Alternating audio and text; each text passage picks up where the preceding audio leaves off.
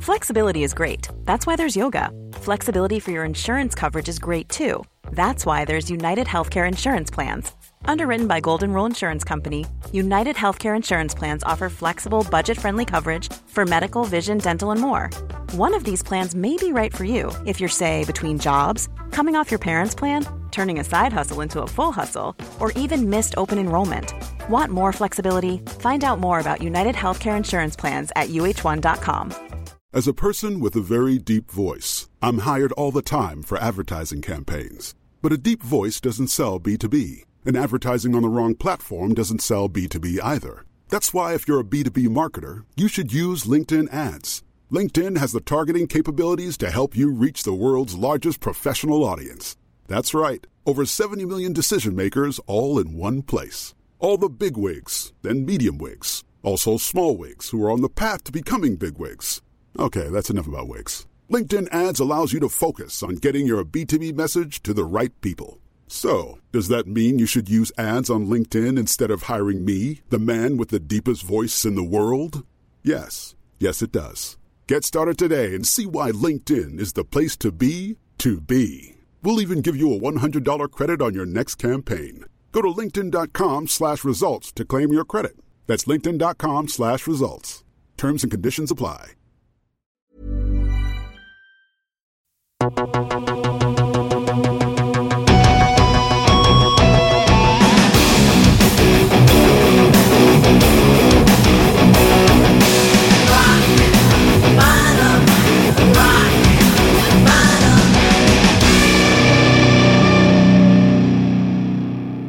Välkomna till Rock Bottom. Rock bottom, rock bottom.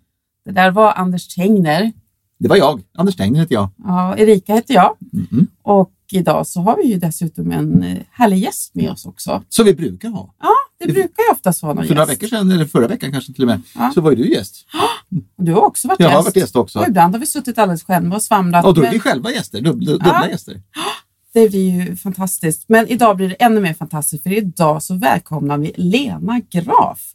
Välkommen! Tack så mycket. Hej, hej. Hej, hej, hej. Vi vill ju väldigt gärna lyfta fram alla möjliga duktiga människor inom hårdrock, men det ligger ju mig lite extra varmt om hjärtat att det kommer fler och fler tjejer som jobbar inom hårdrock, för att det är ju fortfarande ganska tungt mansdominerad genre. Och Lena, vi känner ju dig från eh, GMR och eh, Megarock. Megarock också. Och b- bakom band som Crucify Barbara, Candlemass, Talisman, Frantic Amber. Hur började allt det här för dig? Menar du börja med de banden? Hur började Ja, hur- alltså, din karriär? Hur kom liksom? du in på kom att du eh, du ville jobba med skivor med, med hårdrock? Ja, så det började ju jättetidigt för mig, verkligen. Ja. Eh, Alltså, ska jag gå tillbaka från allra Ja, gå först- tillbaka till det började helt enkelt.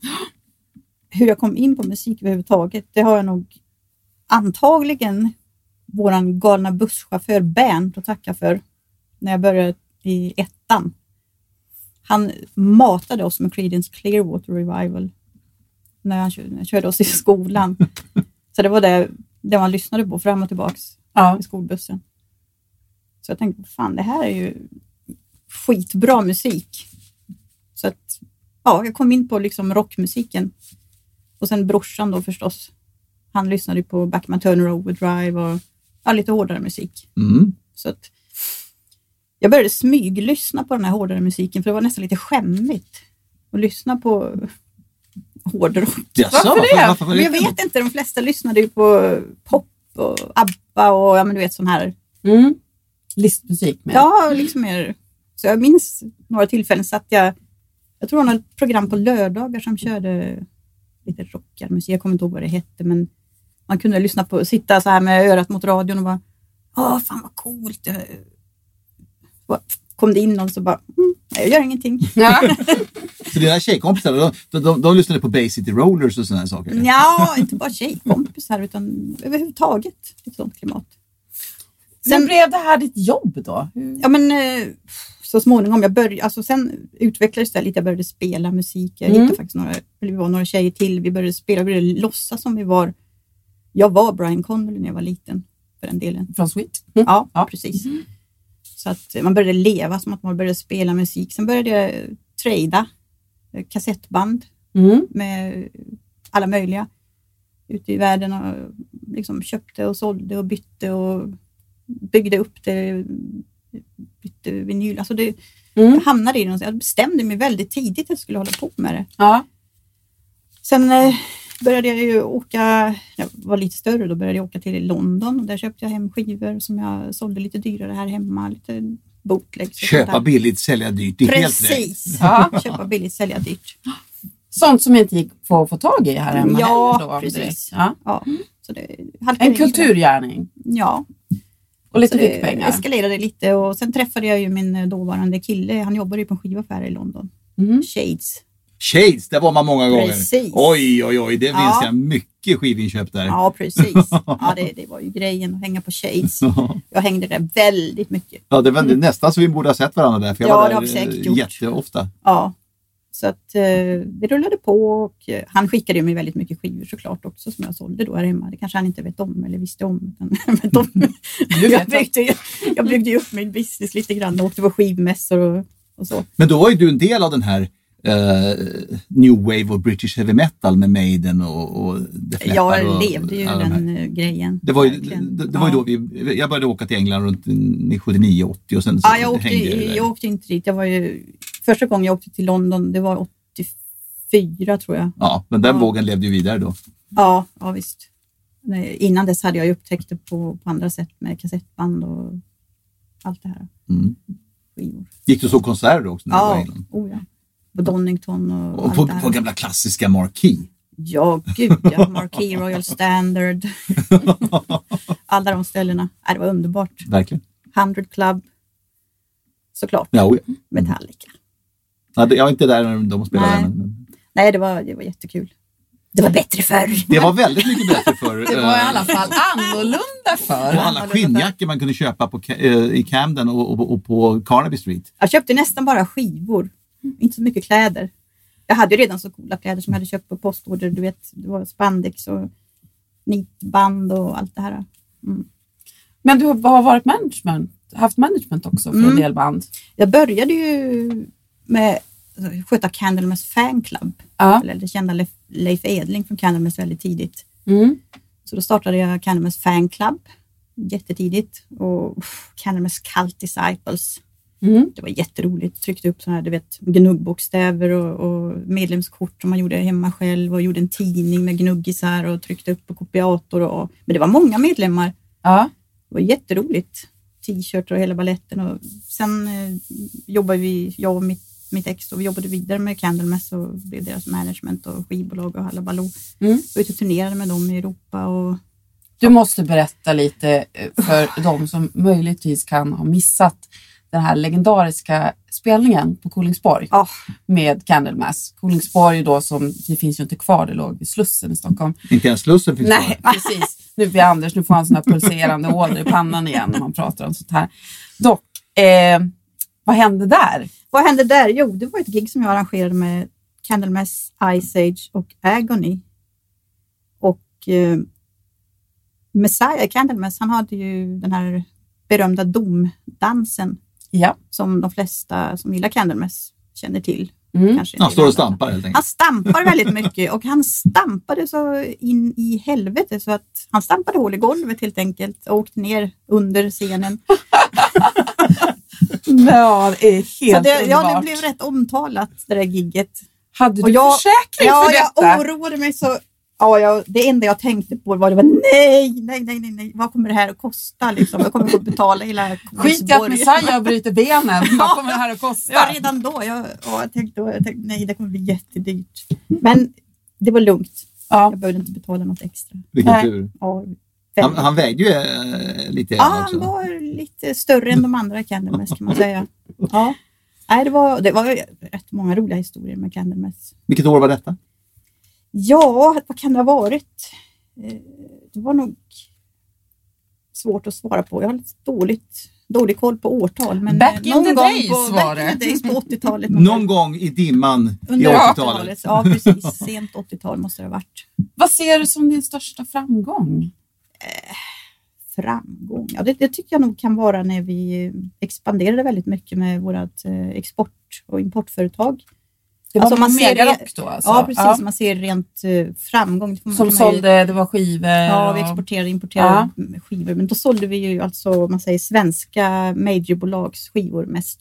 ja. Vi exporterade otroligt, otroliga mängder. Det gick Ja. jättebra för oss ett tag och där på, på eh, mitten och slutet av 90-talet. Mm. Det, det gick riktigt det gick så bra så att de ringde mig från Ferrari och, och, och frågade om jag ville provköra en Ferrari.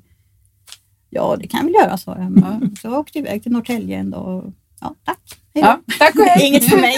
Du, fick- du fick inte behålla den? Nej, jag fick inte det. Men, eh, nej, det var inget för mig. Jag gillar mjukare sportbilar. Nej, men det, det, var, det var ett jätteframgångsrikt företag vi hade. Vi hade 25 anställda tror jag som Mm. mest. Oj, Så det är väl en framgång i sig. Verkligen. Om man nu strävar efter att, Mm. att bli en framgångsrik företagare. Och sen när då det här fysiska skivförsäljningen gick ner, då satsade du mer på som label. Ja, eller det var väl mer att Primär, jag tyckte eller? att det blev nästan för stort till Ja. slut och man kände att man har så mycket personal och man tappar liksom fokus på det som var roligt. Mm. först säga att det är en framgång och sen helt plötsligt är det inte roligt. Det låter kanske lite konstigt, men Nej. man kände att det bara rullade på för mycket och, och till slut var det nästan så man blev näst personalansvarig och bara blev en problemlösare hela tiden. Och han nästan inte med det här med, att- med musiken längre. Så nej, då vill jag tillbaka till... Vi hade ju, jag hade ju även ett skivbolag i Megarock Mm. men det blev åsidosatt då när vi insåg att det stora var ju att exportera svensk major label-musik, alltså vi säger listmusik. Mm. Så då ville jag fokusera mer på skivbolag igen och då startade jag mitt egna bolag igen, GMR Music. Som Och det har du fortfarande kvar? Ja, det har jag fortfarande Ja. kvar. Men hur är det idag att vara ett skivbolag eh, med tanke på den närmast obefintliga fysiska försäljningen? Ja, Ja, det, vilket roll, vilken roll fyller ett skivbolag ja, det idag? är inte så stor roll egentligen. Jag säger ju att man kan göra i princip allt själv som artist idag. Om man har någon driftig person för att... Eh, nej, det skjuter jag mig själv i foten genom att säga lite grann. Men jag, det är, jag gör det för att det är roligt mest. Jag jobbar ju också på, på både musik idag som exportansvarig. Så att jag har ju... Mitt skivbolag idag är ju inte min främsta inkomstkälla. Nej. Så, utan det är ju, jag gör det för att det är kul. Ja. Men vad var det skivbolagen gjorde då som man inte kunde göra själv på den tiden? Ja, men det var ju, nu kan de ju marknadsföra sig själva så enkelt på sociala nätverk och, och sprida sin musik på nätet på ett helt annat sätt. Det kunde man ju inte förr. Men det här är också eh, lite konstigt för att eh, bara för att du släpper en, en singel eller en skiva eller du gör en låt och slänger ut den någonstans på nätet, då drunknar ju den bland 10 miljoner andra låtar. Ja, Så men att- det är, Var inte det som var skivbolagets stora grej, att marknadsföra det hela? Eh, Den, den tappar man ju lite grann om man inte har ja ett fast skivbolag. det är ju så idag. Alltså, det är ju sån eh, konkurrens. Det är jättesvårt idag att- att synas bland alla.